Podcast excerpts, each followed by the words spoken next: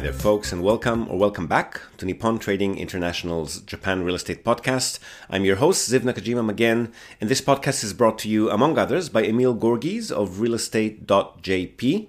He's a Tokyo real estate agent who specializes in serving international or mixed nationality families who are looking for the perfect family home. So Emil's an Australian. He's been living here in Japan for over two decades now, and for about half of that time, he's been buying, selling, and managing real estate properties in Tokyo on behalf of his own family and a great many happy clients. And he also acts as a mortgage broker on behalf of his clients. So he's got dedicated loan officers in many of the Japanese mega banks. And if you're a regular listener of the podcast, you probably already know him from our JREP, the Japan Real Estate Experts panel sessions which means that you're already aware of the fact that the man is an absolute fountain of wisdom on all things related to real estate in Japan, and in particular to family homes, the greater Tokyo metropolitan area, and mortgages. And most importantly, he's incredibly generous with his time and advice, which he's more than happy to provide at no cost or commitment to anyone asking. So if you've been thinking about buying your home in Tokyo, but you've been sitting on the fence for a while, or you just want to have a chat in English with a real expert, drop him a line on sales at realestate.jp. Hit him up today and start exploring your options. Okay, so for today's episode, uh, these are two back to back conversations that I've had last year with holiday home shoppers. The first, which is a video call, is with Joey Stockermans and Take Kurosawa, which, if you're following our channels, you're probably already familiar with. They're the founders of AkiyaMart, the exciting new platform that allows people to search for property listings in Japan in English using a responsive map interface. As I've mentioned in the first episode we published with them a month or so ago, they started off as our clients, and we've helped them purchase a house here in Japan. They were very quickly already on the lookout for a second property, and they wanted to pick my brain a bit about annual expenses, red flags, and other things that they should look out for when reviewing listings as well as about renovations and repairs, uh, in person and remote property viewings, landscaping maintenance, uh, connection to infrastructures like water, sewage, and so forth, and also about registering a car or a bicycle to use while they're in Japan, which isn't a very simple process for non residents, but it is possible uh, also how we handle utility bills on owners' behalf, and most importantly, when we can get together for some drinks during their upcoming visit, which is now water under the bridge. We have already met, but they're hopefully going to be back here again in a month or two. So here's that first conversation, and I'll be right back after this one to give you a heads up on the next one in line. Okay, cool. So, um, first off, thank you for our uh, confidence in us. We um, we do have a lot of customers who um, become return customers, but I don't think we have had anyone who does that so quickly after settling on their first purchase. So we appreciate that. Yeah, thank you for uh, helping us through our first purchase. Looking forward to a second. Fantastic. Okay, so this is still a holiday home essentially. You've mentioned surf spots and such, right? Yeah. Uh, so, um, do you want me to send the link over again, or down? I'll send it to our WhatsApp chat again just to re-up it. But yeah, while we are going to Japan next week, so we'll be hopefully in Beppu actually in two weeks, early October. Uh, we want to take the opportunity to go further down south. Um, we're both big surfers, and specifically this one spot near Cape Toi in Koigaura, I think is an ideal escape. Um, it's I think relatively affordable, and it I know it's pretty uh, empty around there, but I think that's what we're looking for, kind of just like a holiday surf home. Okay, I can't remember the uh, build year on the one you've just purchased. This is, I'm assuming, a little bit young, younger or older. I can't remember. It's older, actually. Older, so okay. Yeah. Oh, this one's younger. This one's uh, 1982. Oh, yeah, 1982. Younger. I can see it here. I think the uh, the Beppu spot is 1970. 70 something. Yeah, that's what I 77. Okay, well, close enough. Um, let me just have a quick look at the photo. So this one's bigger, isn't it? From the looks of it. Yeah. So our Beppu spot's 91 meters squared with a land total size of 100. Okay, well, the first thing to um, say is this is 1982, but it looks like a more traditional build um, which normally would mean you you probably need more specialized professionals if and when you'll want to do renovations and repairs. So just bear in mind that if if it's not something simple like tatami or, or like for example, um, see those. Let's go back to that photo. That's interesting to hear. Makes sense though. Yeah, so th- those kinds of um, ceilings and those bigger, um, the bigger sort of um, support support beams and stuff like that do require um, specialized professionals. So, depending on the job, it could go as high as three, four times the um, the normal, like a more modern build, renovations and repairs. So, the um, the kitchen, for example, look just like typical 70s, 80s kitchen, but some of the features in the house seem to be more um, traditional, um, which is good. They do tend like, yeah, like see these here, that's that sort of thing. Yeah. Mm-hmm. more, you know, traditional roof and such. So again, they do tend to last longer than modern builds, but um, when they do need to be repaired or renovated, it does cost a bit more um, if it's any of those traditional features. So on that, I guess fourth image it says like you can look up a YouTube tour. I've been looking, I cannot find it. I'm not sure if you guys will have any better luck, but um, um any ideas around that? No, it doesn't seem to be here, does it? Um, let me have a quick look. Maybe there's tabs. Sorry, each of these websites have their own sort of format. And also my kanji skills are non-existent. So let me just translate no. that for a sec. Um no. Uh maybe here? Probably oh no, that just goes down to the same page, doesn't it? Um maybe like the real estate. Yeah, on the agent's website, maybe. Um, yeah or their YouTube channel. I don't what know. was that? Hang, hang on, hang on. More Yano real estate company information. Let's have a look here. Oh, oh no, that's just different properties. Oh no, that mm. is. Yeah, but no website is there. Um, I'm not sure. We'll have to contact the agent and find out where we can see um, said video. Okay. You From the description, they've had a other another question. It's actually on well water. Um, have you dealt with properties that use well waters? I'm not too familiar with them. Yeah, it's something that you want to either A, do regular water quality checks on, or B, connect to city water if available. Mm-hmm. Um, it's I know that a lot of people, we, have just actually in the process of finalizing one of these purchases, and um, the agent mentioned, which I think is going to be the case a lot of the time with these sort of um, water supplies, is that a lot of people use that just for bathing and washing, um, but they actually get in bottled waters for drinking purposes. Okay, that makes sense. Mm. But I mean, well doesn't mean like a, a, you know a pail and a chain. There'll be an mm. actual yeah. Electric pump that you can use yeah. to get water off it. Well, yeah. So I think we've um I've actually been to this area last time I went to Japan, so I feel pretty comfortable um, just with like the surrounding things. I haven't been specific. We've like Google Maps did and stuff like that, but we'd love maybe to organize a look at it early October when we're in Kyushu. Um, yeah, we're happy to do that. Early October gives us not much time to start the scheduling, so we'll need to get on. How, how long are you here for? Yeah, we'll be there. Uh, I'll be there till October twentieth. So ideally, would be somewhere in the October ten to twenty or ten to eighteen would be preferable. Is it? Do you okay. think that's too tight? Um, Normally not, but we do tell people to give us up to a month. Worst case, if the agent for some reason is not very responsive or scheduling mm-hmm. takes a bit longer than usual, but okay, we should be doable. That's that gives us almost a month to work with, so should be okay. I'm assuming. Okay, perfect. Um, um, I think with the land, um, it's hard to see here um, what exactly it's bordering, but if it is, for example, those trees, if they're overhanging a neighbor's property or any of the public access roads, then you mm. will need to regularly maintain them. Um, I'm assuming weed doesn't look like it's going to be an issue, but if it, I mean, you also want to avoid overgrown weeds for uh, risks of vermin and so. Mm-hmm.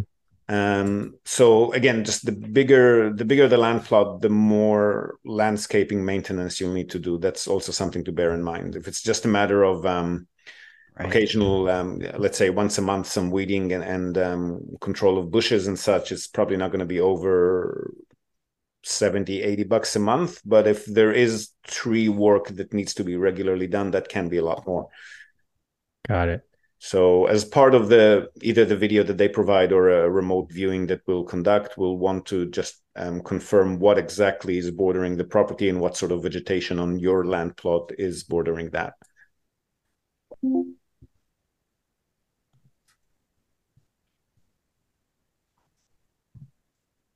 Hello, have I lost you? Yep.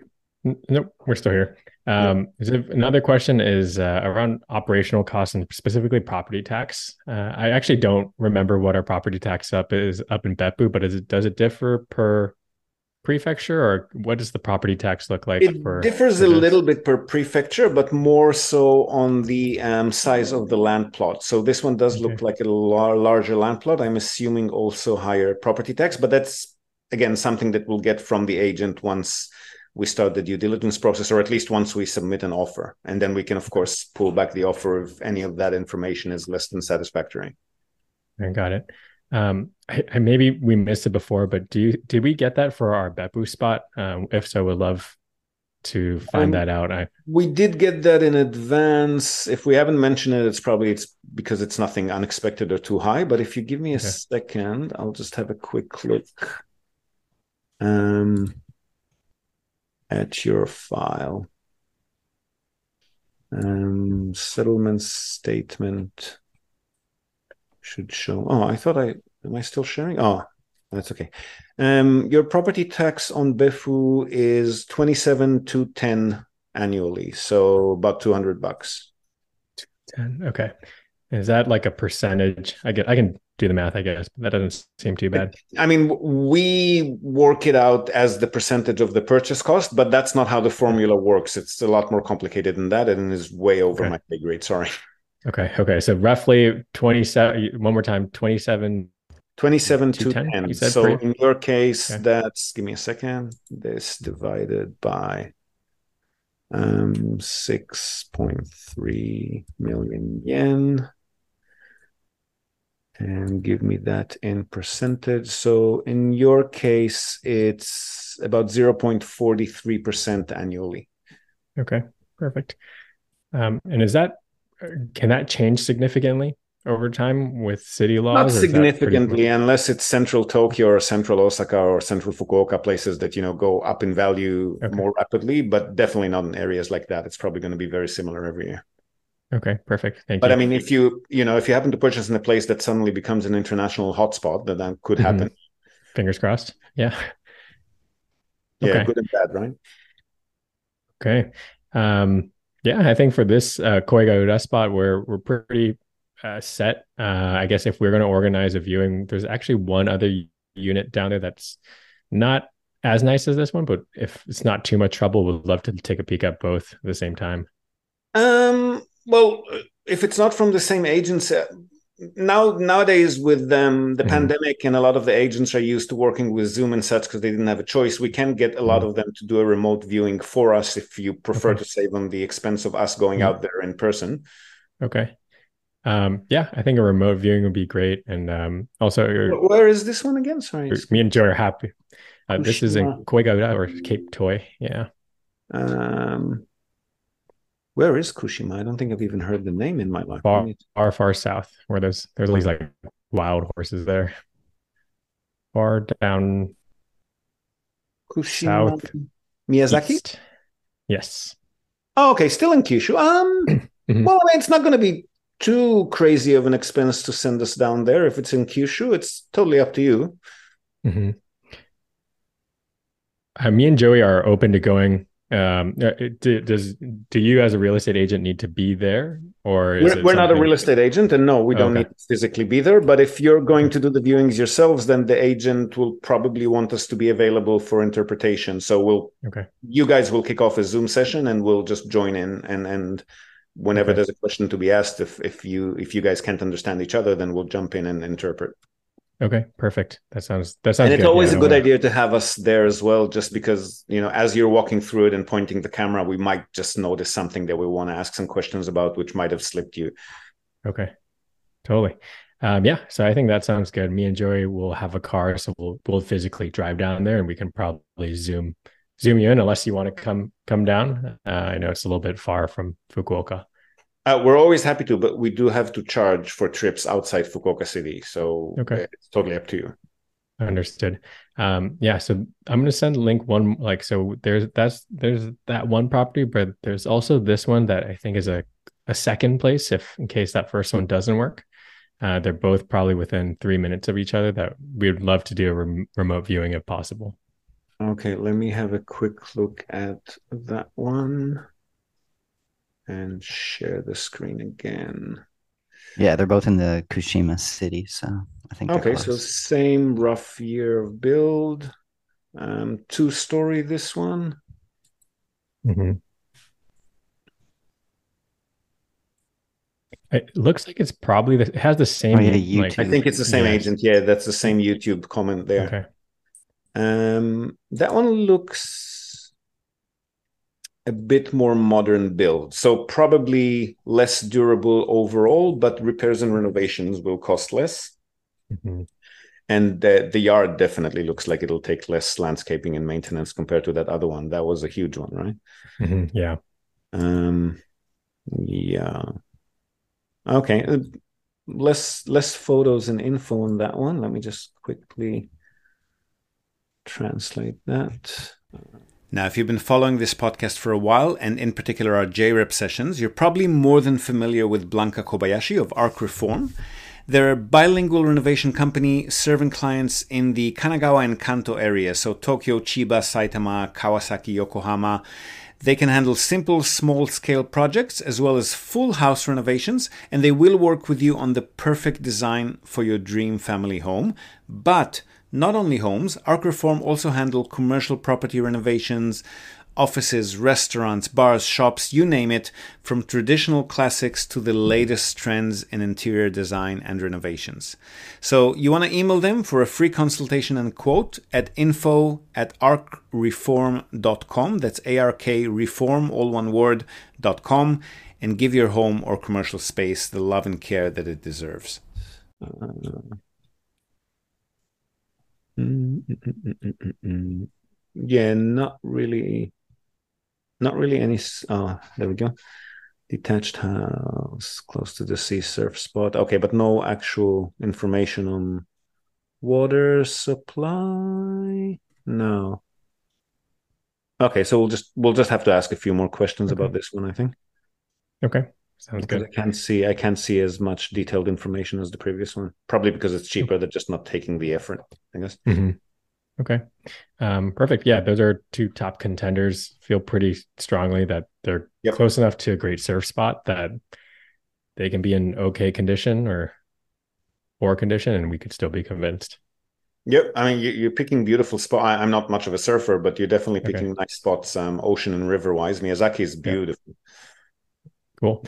Um, quick question. So we're getting a car. I remember we discussed this a little bit before. Um, but are do you provide services to help us buy and register a car or uh, My other company does. My other company does. Yeah, we're doing it for uh, two clients at the moment, and we've already Okay. helped one of them, kind of half-ish, because he, he had a dealer, a local dealer who could help. So for that one, Okay. we're just the contact person to receive and pay bills and so. But the other two, we're doing everything on their behalf. So um, it's a new thing for us as well, but we're quickly picking up the um, picking up the procedures. But every every municipality have their own pesky little regulations about which documents need to be submitted and Mhm.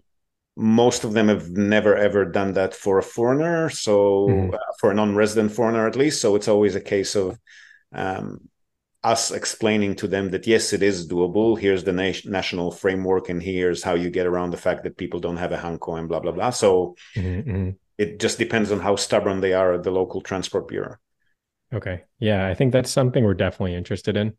Um, I think Joey will be in Japan till the end of the year almost, uh, Yeah. and I'll be okay here and there. So if that makes things easier to to just get a hanko or something and do it, um, that'd be awesome. Um, you Looking can get a hunk. I mean, you can get a, a registered hanko without. uh, You can get one just you know as a souvenir kind of thing, but you're not going to be able Mhm. to use it on official documents if you're not a resident. Got it. Okay. That's all done Um, via notary public, same as with the purchase. Okay. So Should we instead of a contact- address certificate from City Hall? You get a, a signature and address certificate done up in English with the Japanese address of the property. So you're not going to be able to do that before you actually purchase. That'll have to be after the purchase. Mhm. Um, and then you will need to get a certified translation um, of that document into Japanese, um, wherever you're doing it in Canada or the USA or whatever the case may be.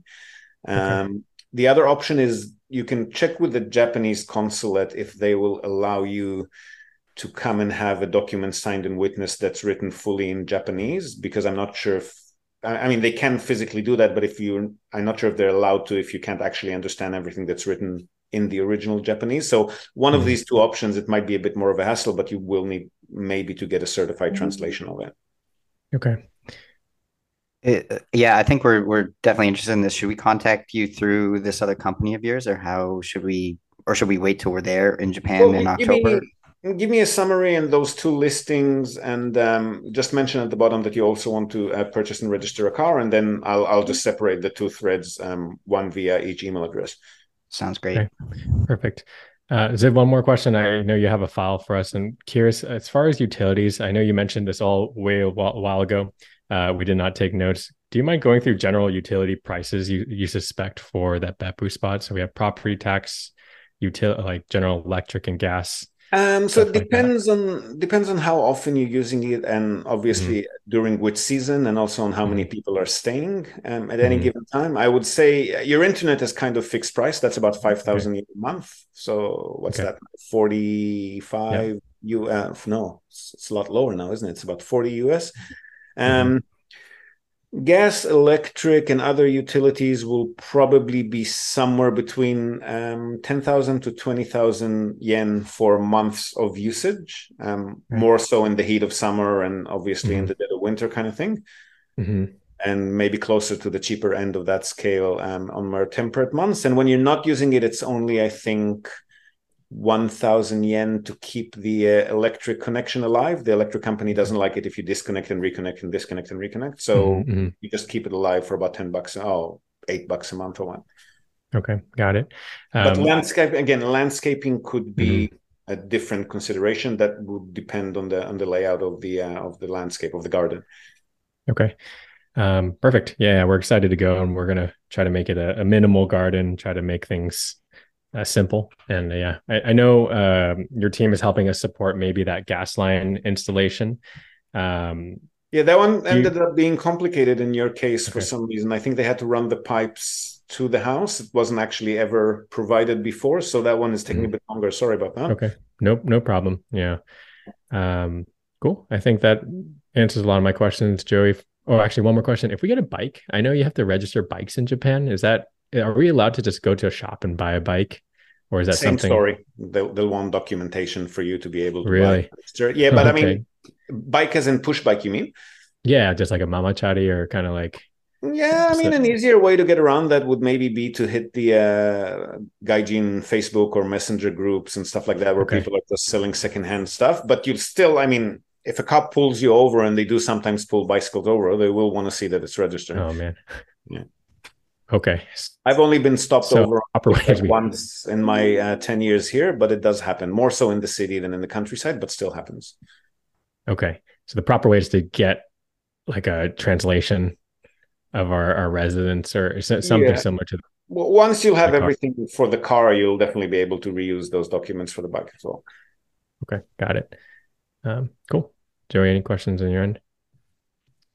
Um, no, I think that's good for Nope. me.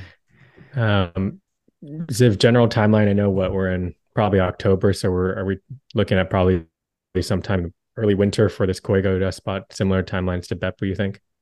If it ends up being though one of those properties, I would assume. Um, I mean, once we submit the offer, maybe allow about two months, maybe up Okay. to two and a half if you need a structural inspection again, which I would Okay. probably recommend you do. Mhm, mhm. Um, so maybe more like towards the end of the year, I think. okay.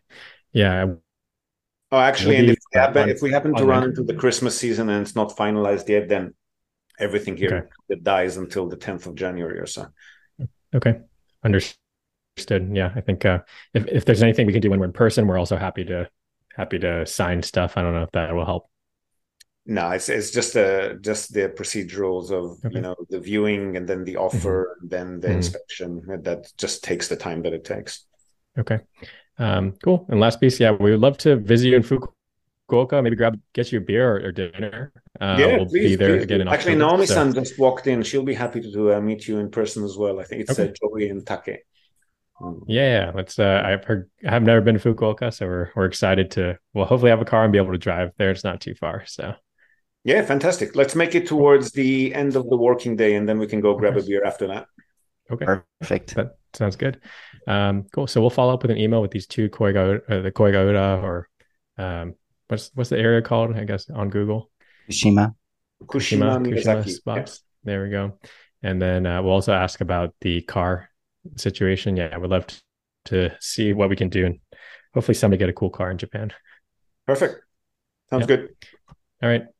All right. Thanks, Sid. Thank you. Thanks for your time. right. Bye bye. Bye.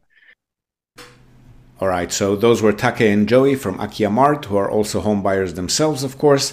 Now, this second conversation, also along the lines of the same topic, is an audio only recording of a chat that I had with an Australian gentleman who's in the market for a holiday home as well, but this one specifically in Nagasaki City. And he wanted to ask about some of the same things, but also more specific topics like population trends and their potential effects on property prices, purchase costs versus sale costs maintenance expenses, earthquake resistant uh, building standards, and retrofitting options for older homes that don't comply with those, as well as about renovation costs, the advantages and disadvantages of owning houses as opposed to condo units, and also about how to work with Japanese realtors generally, how to find listings, create relationships, and a few other tidbits. So enjoy this conversation as well, and I'll see you again one last time on the other side.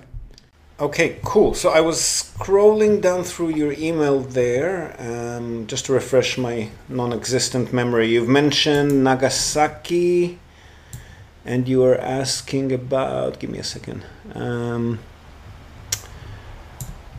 is it a bad idea to purchase in Nagasaki due to population decline? Um, but that depends on what you're purchasing for. If it's a holiday home and this is where you want to be because this is where you like to go on holiday, then it's not really a factor. Nagasaki is a city, so it's not going to lose infrastructure in the next five or ten years or anything of that sort. Yeah. Um, if you'll ever want to rent it out, then yes, declining population in a city does mean a declining tenant base as well, right? hmm And how about property values? Um, you know, say at some point we eventually want to sell something we purchase, and you know, I you know it's hard to determine, you know, really predict.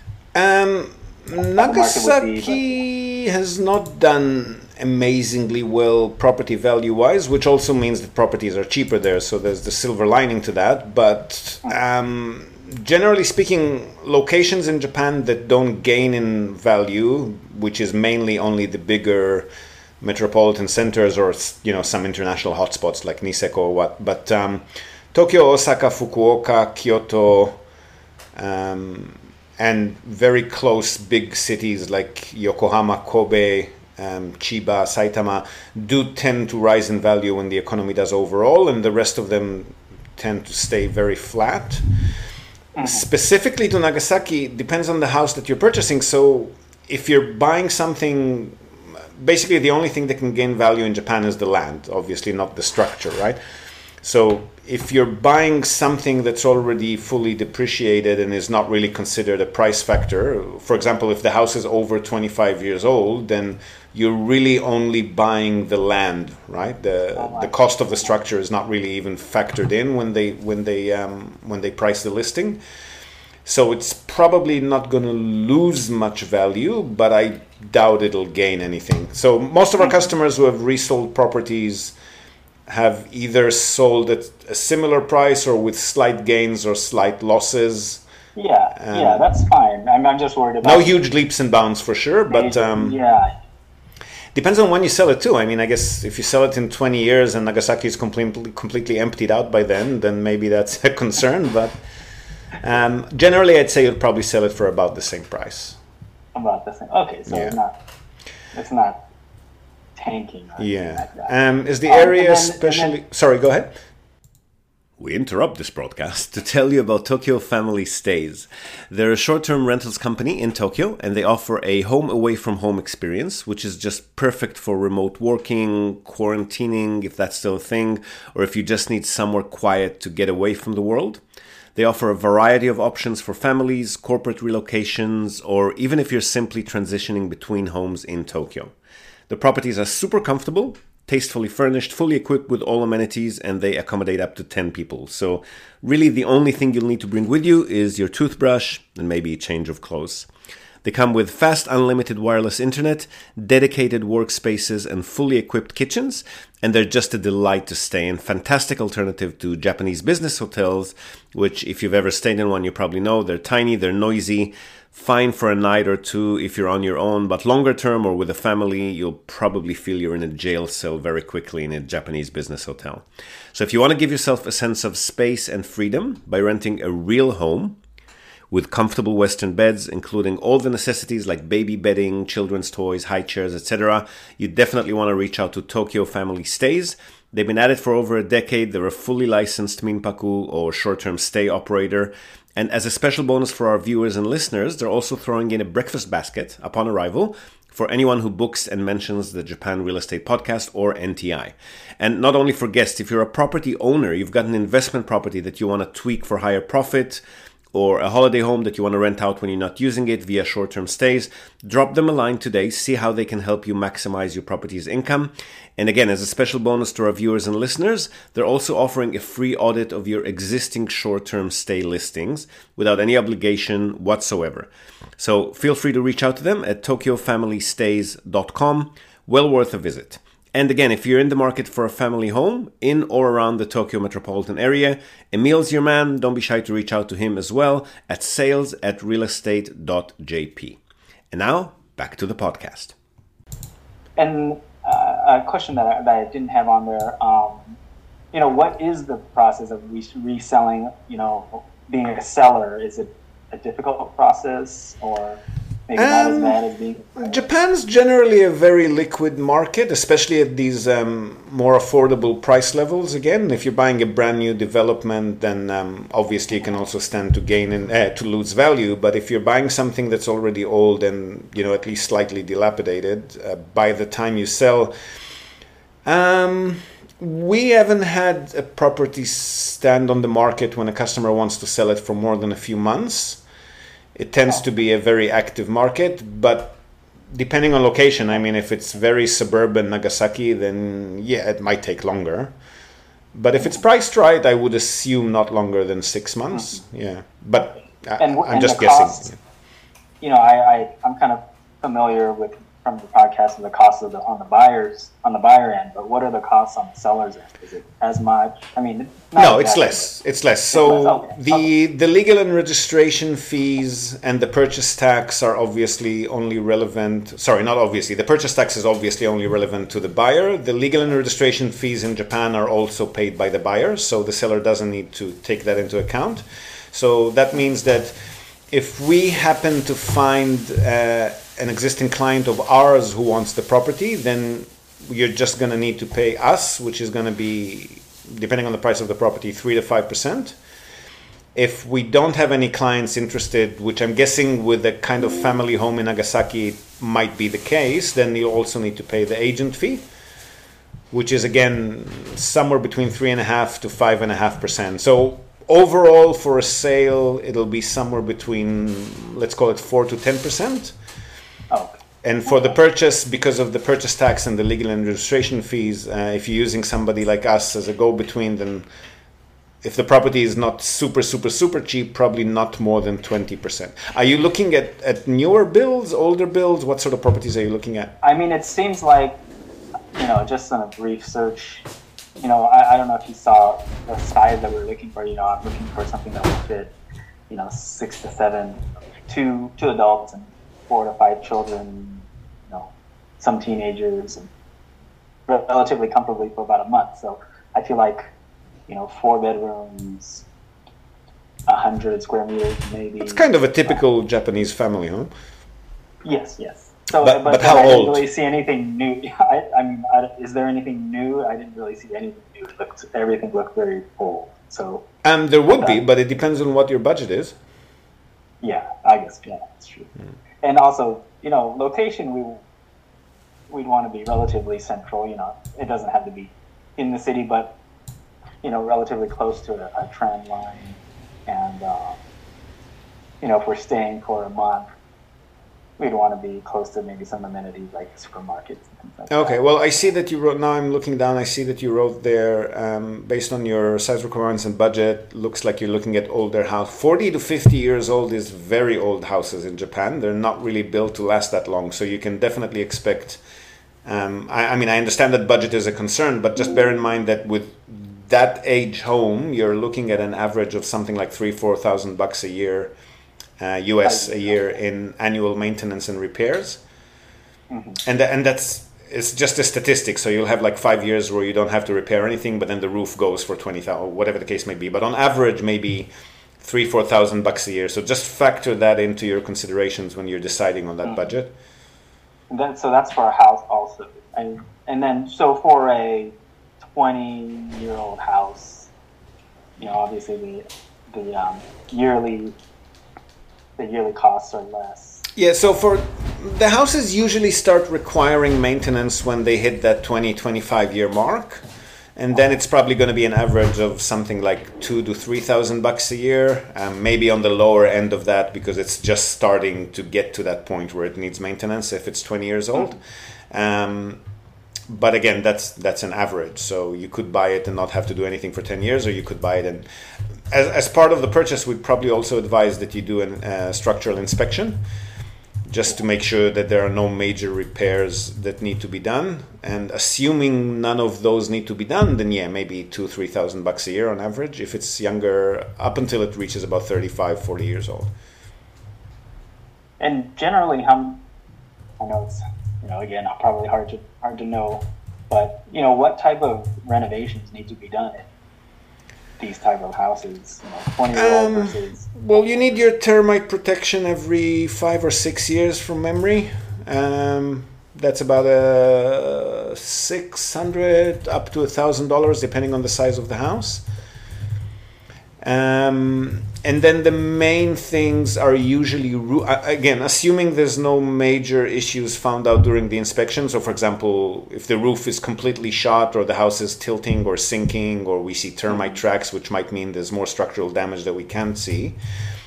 Putting those aside, it'll normally be um, spot kind of roof repairs. Um, if the house is elevated on a, on a set of stairs or like there's a concrete wall um, kind of holding it together and the street level is a bit lower then you also need to maintain that wall. And around 30 40 years is when you'll probably need to start fixing some holes in it and so forth.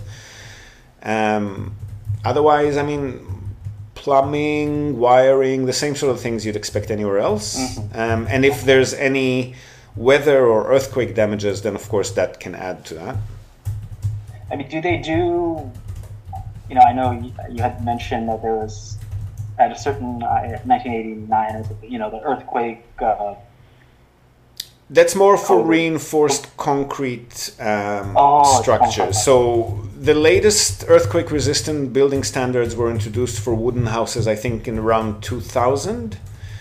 okay. Um, but that was referring mostly to um, wooden houses requiring a concrete base, which is not something you can really retrofit. So, in case of a wooden house, that's probably not as huge a consideration. It more refers to concrete blocks. Okay. But is there any retrofitting that needs to be done with a certain age of a house? Um, sort of not standards? not from a structural perspective, but um, you'd probably want to put in double pane windows. You'll probably want to upgrade the bathroom, the kitchen, the toilet. Um, you might be on septic tank or even the prelude to that, which is called kumitori, which is just like a huge collection tank under the house. You might want to change from that to a normal sewage toilet. Um, you might want to connect to city water in case it's still on the old school well water kind of arrangement. Um, And how do you determine the types of repairs that might need to be done? I guess is that so the as far as facilities and infrastructures are concerned, the seller and the listing agent will of course need to let you know um, what it's what sort of facilities are available and which ones are not. So we'll know that based on the listing details, or if it's not listed in the listing itself, it's the kind of information we'll immediately get from the listing agent once we start making inquiries. Beyond that, it's even if they tell us that they don't know of any issues, we would still recommend structural inspection because they might just not know. Okay. So you kind of, based on that information, we can generally determine how much more money would need to be put in to a specific house? Roughly. I mean, we have ranges. we have ranges that we can let you know, and we more. From our perspective, it's more a case of whether we're going to red light, uh, raise a red flag, and say, "Don't go ahead with this deal," because that looks like a severe issue, more than an actual mm-hmm. case of estimating. But I can tell you that, for example, a roof is somewhere between two to three million yen.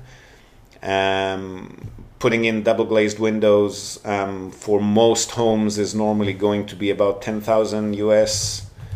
Um, so we have again we have rough ranges. I can tell you how much it costs to install a bathroom, to install a toilet, to install a kitchen, and so forth.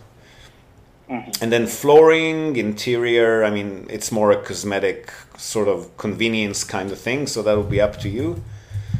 Um, tatamis, no tatamis. Um, tatamis cost about depending on the on the type, but somewhere between six hundred to thousand dollars for a standard sized room of six tatamis, and so on and so forth. So depending on the condition of the house, what we see in the viewing, what we find in the inspection, we'll be able to give you some ranges and advise whether it's a good idea to go ahead or not. And I mean, we're not we're not in based on sort of our size desire. We're not in a, in a, any kind of range for an apartment yet. Correct. Um, how do you mean? Sorry, apartments are always I mean, an option. Are there apartments that large? You know. Um, there are, but they're rare in Japan. Normally, even a family-sized yeah. apartment in Japan is going to be at most 80, 90 square meters. Beyond that, it's kind of classified as a luxury apartment here. So mm-hmm. they they are out there, but whether they'll fit in your budget, I'm not sure. What what, what was your budget? Did we did we discuss that? I'm i mean, about about a hundred thousand, you know, plus purchase cost. I think. It's, um, you know, it's flexible, but. and, know, and what's the minimum size that you can live with? Maybe eighty square meters might be okay. Um, then we don't, we don't want to be uncomfortable for that too. You know, there, there could be some options out there as long as you're not, um, as long as you can live without the um, the garden or the yard, which is what usually people go for with a house for. No, I think you know, I think it's more of a living space, and you know, you know, we have some younger kids and older kids. Well, we can have a look for both. There, there definitely yeah, might be some options. I yeah. think. I mean, I think I would be really open to apartments, but it just didn't look like there was much. If you are, it'll save you a lot on maintenance costs. Apartments and oh, concrete okay. concrete buildings are a lot. I mean, you're paying the building monthly fees, but that takes care of all structural repairs and renovations in the vast majority of cases. So there's definitely a lot less. Um, um, I mean, with with wooden structures, it's always um, it can be seasonal, it can be weather dependent, it can be just a matter of luck. Whereas with apartments, you know what you're paying every month, and that's kind of. I mean, it, the building fees rise slightly every few years, but it's still a very foreseeable kind of stable expense as opposed to. Hmm just you know unexpected stuff happening. So we would advise that if you can live with that. Okay.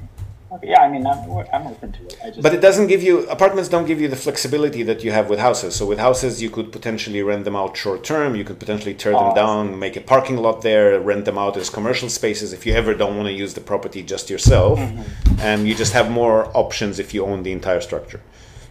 I see. And then you were asking if there are any English speaking agents in Nagasaki that you can work with. I we've never worked with one, but I assume most medium semi large cities would have at least one or two. I know Nagasaki specifically does have a lot of um, um, um, expats, like mainly Indian, Bangladeshi engineers who work for Mitsubishi Heavy Industries. They've got a big presence there, so I'm assuming there's at least one agent or two that you can work directly with.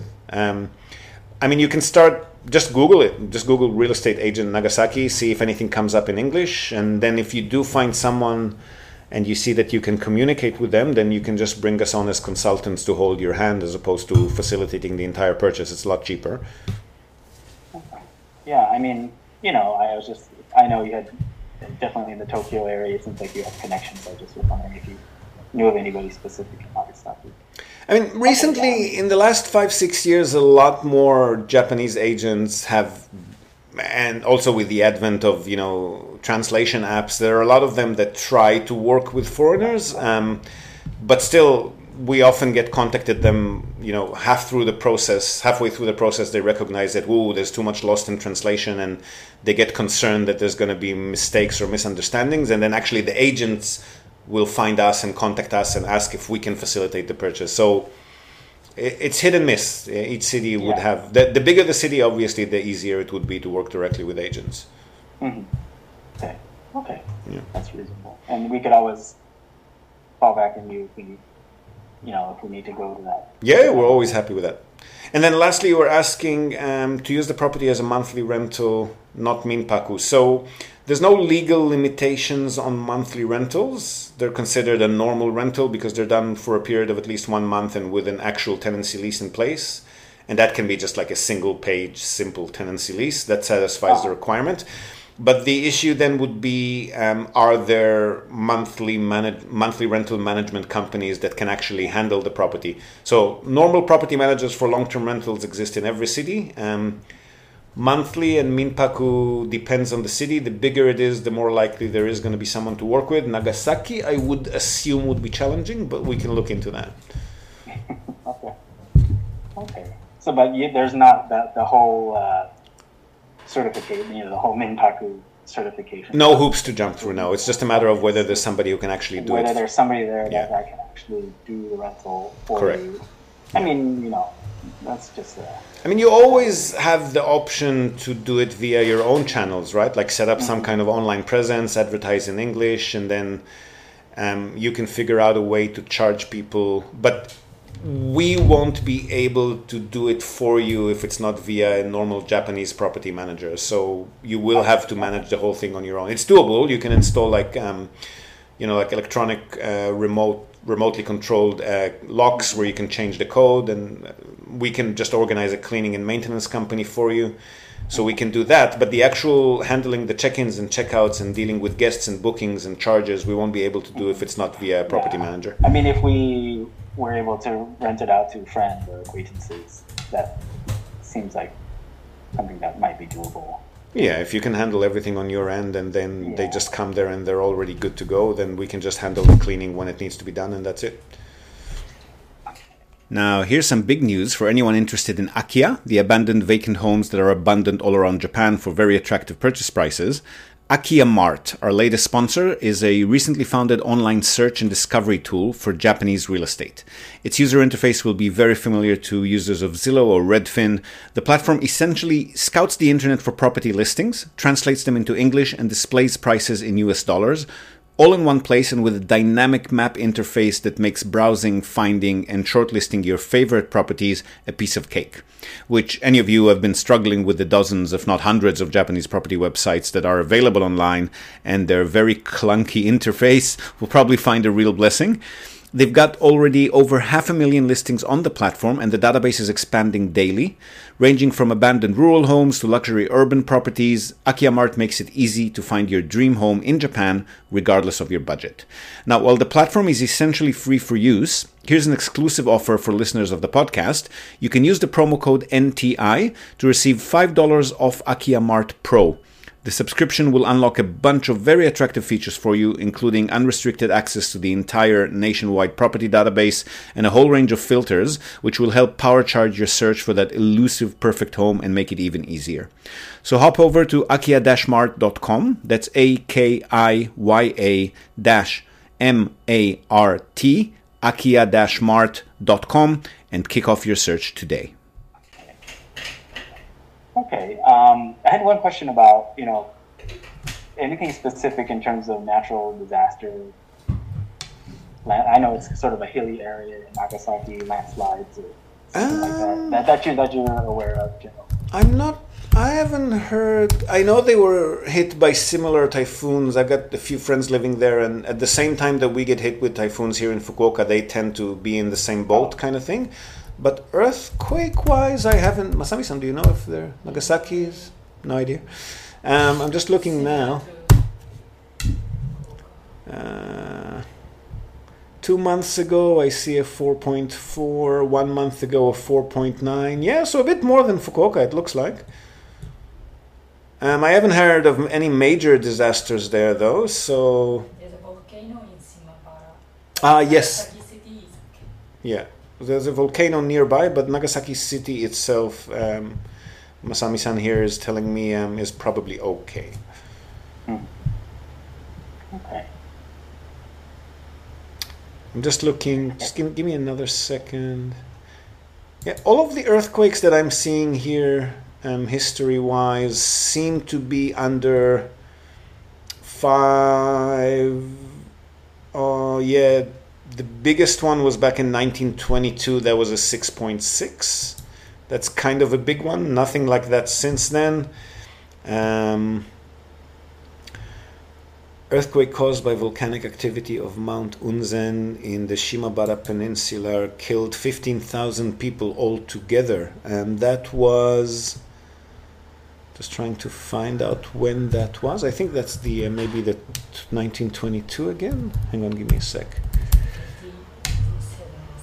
19 oh no 1792 That's, uh, 1792 yeah. Um sorry i'm just looking at the i found a wiki page with all of the recent ones. Oh no that's all of japan. Sorry sorry. No no no. Ignore that. No so no no instances of major earthquakes that i can see since Yeah, I 1922 mean, I, I, I think more just related to the sort of the topography, you know, how there's a lot of hills. I don't know if there's any specific landslide risk or, you know, it's near the ocean. So landslides are a lot more um, specific location-wise. So there's going to be a certain street, a certain neighborhood that's in a landslide-prone area. They got yellow zones, red zones. So again, each and every property listing that we look at, the agent and the seller will need to let us know if it's within that Oh, zone, and then So we'll confirm that via documents before settlement. Oh, okay. So that's something that's mapped out, maybe. That Yes, but I mean, we see before. Over time, and especially with global warming, that can change. A yellow zone can turn into a red zone. Okay. Um, one other question. Um, the is there, you know, in some of these older houses, these older um, wooden houses, how do people get internet access? Is it uh, because I do require, you know, reliable internet access? These days, what most of our custom, what we get from most of our customers, pardon me, is uh, what's called a WiMAX. So it's a wireless cellular um, internet provision, but it's the, the modem and the infrastructures are such that it's it's a very high speed. It's actually a lot faster than the cable and fiber optic uh, infrastructures that they have here.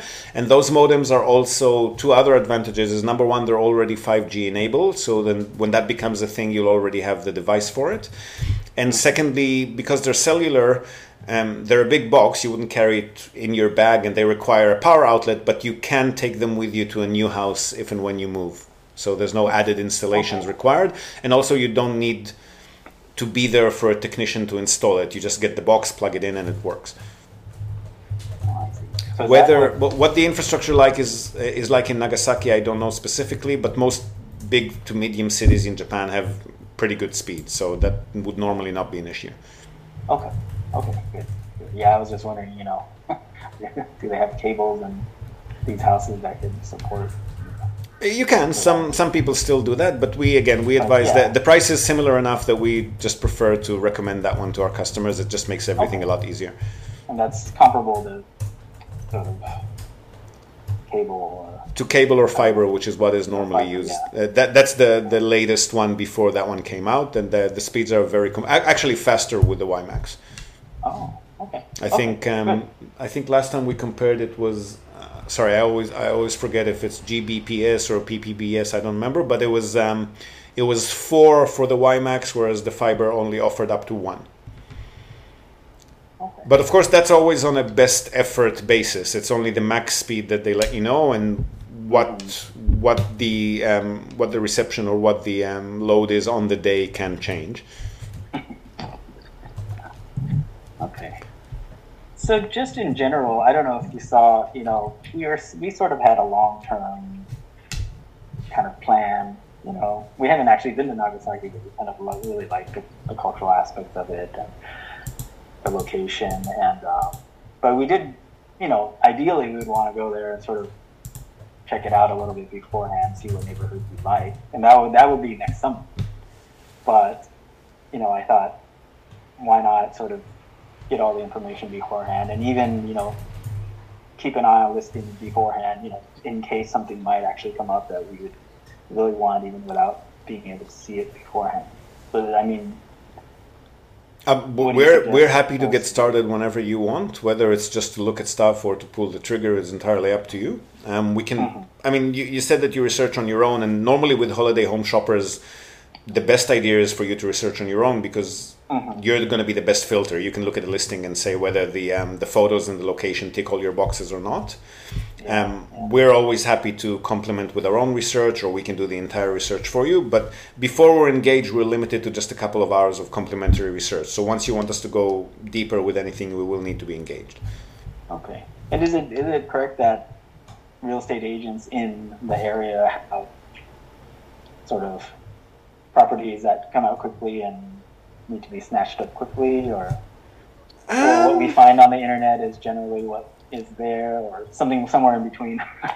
If it's a very good deal, it might. Like, for example, if it's very central, um, or if the house is relatively new, let's say younger than 20 years, um, or both, then that could definitely be the case. But most of them, I mean, Nagasaki is a, a, a metropolitan center. It's not exactly uh, out in the sticks. So I would assume they don't stay on the market as long as some of the more rural areas do. But usually you'd have at least two, three months before it gets snatched.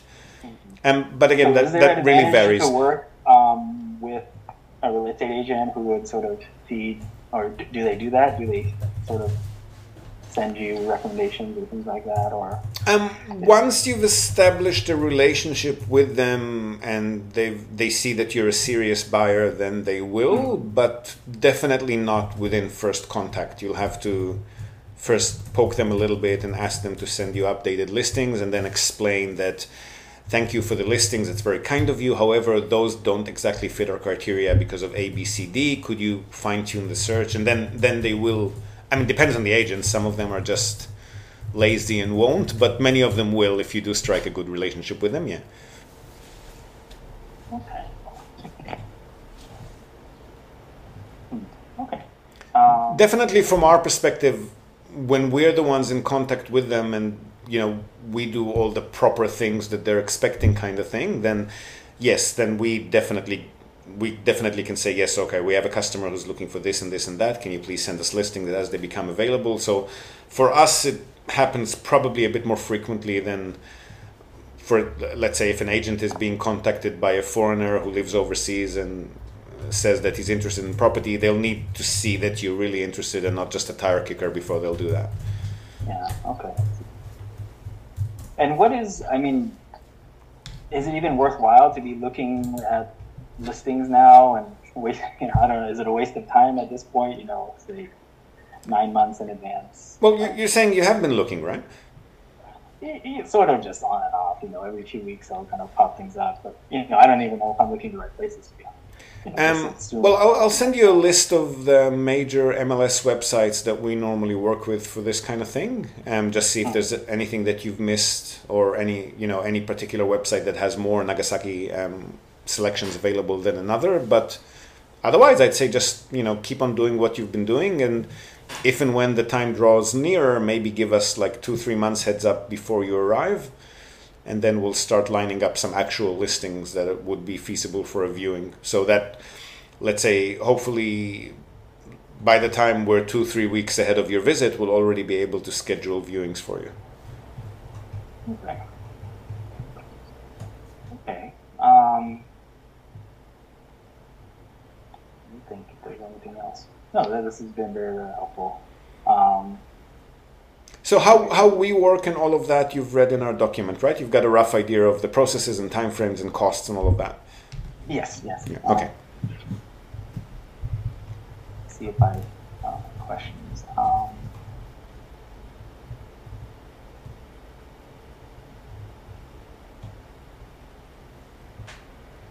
no, I think that's about it. Um, I mean, do, do you think it would be worth getting a little bit of research from you just to get an idea of what generally is out there? Um, Yeah, for sure. Like I said, we're happy to put in a couple of hours of just complimentary research for you. So if you reply to our last correspondence, just reminding me that you want us to do that for you, I'll, I'll put our marketing lady on it.